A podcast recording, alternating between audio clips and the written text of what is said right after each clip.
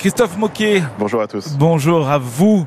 Dites-nous en quelques mots pourquoi avez-vous été choisi pour participer à, à cette délégation de 11 enseignants-chercheurs? Eh bien, donc du coup, je suis euh, directeur en fait du programme sur les ressources marines qui s'appelle euh, MARES à Oui. l'université Côte d'Azur. Et donc du coup, nous on est euh, on est là en tant que non pas négociateur parce qu'il faut faut comprendre qu'il y a Comme différents types scientifique. de, de personnes ici, mais comme scientifique, voilà, comme euh, observateur. Donc nous on est comme euh, comme un lobby Hmm. et on apporte euh, la parole scientifique. Et est-ce que vous pesez dans votre lobby Est-ce que vous pesez sur les politiques C'est la grande question en fait, et, et c'est souvent ça qui, qui ressort.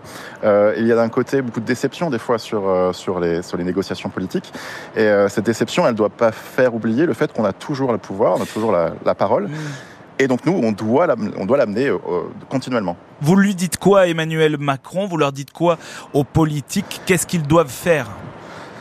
Alors nous, euh, notre, notre parole est, scientifique. À, à nouveau, nous ne sommes pas des, des activistes, euh, et donc du coup, on doit continuellement rappeler en fait euh, effectivement ce qui doit ce qui doit se faire. Et il faut euh, il faut agir sur plusieurs niveaux, euh, donc pas uniquement par exemple sur sur de la science ou sur de la, de la protection de, dans l'environnement, mais les solutions sont globales, et donc du coup, il faut à nous à parler ensemble avec des, économistes, avec euh, des gens de socio-économiques pour trouver des solutions qui marchent euh, tous ensemble. Vous êtes spécialisé en biologie marine, en environnement. Vous avez travaillé euh, sur un rôle essentiel et moins connu hein, des océans parce qu'ils absorbent les émissions de carbone, les océans.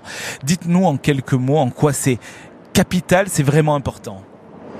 Bah oui, dans le contexte de, de changement climatique, ce qui- ce qu'il faut comprendre, c'est que l'océan absorbe presque un tiers de nos émissions de, de carbone humaines. Donc ça atténue déjà fortement les, les conséquences euh, de- du changement climatique. C'est ce qu'on Mhm. appelle le carbone bleu. C'est le carbone qui est absorbé par l'océan.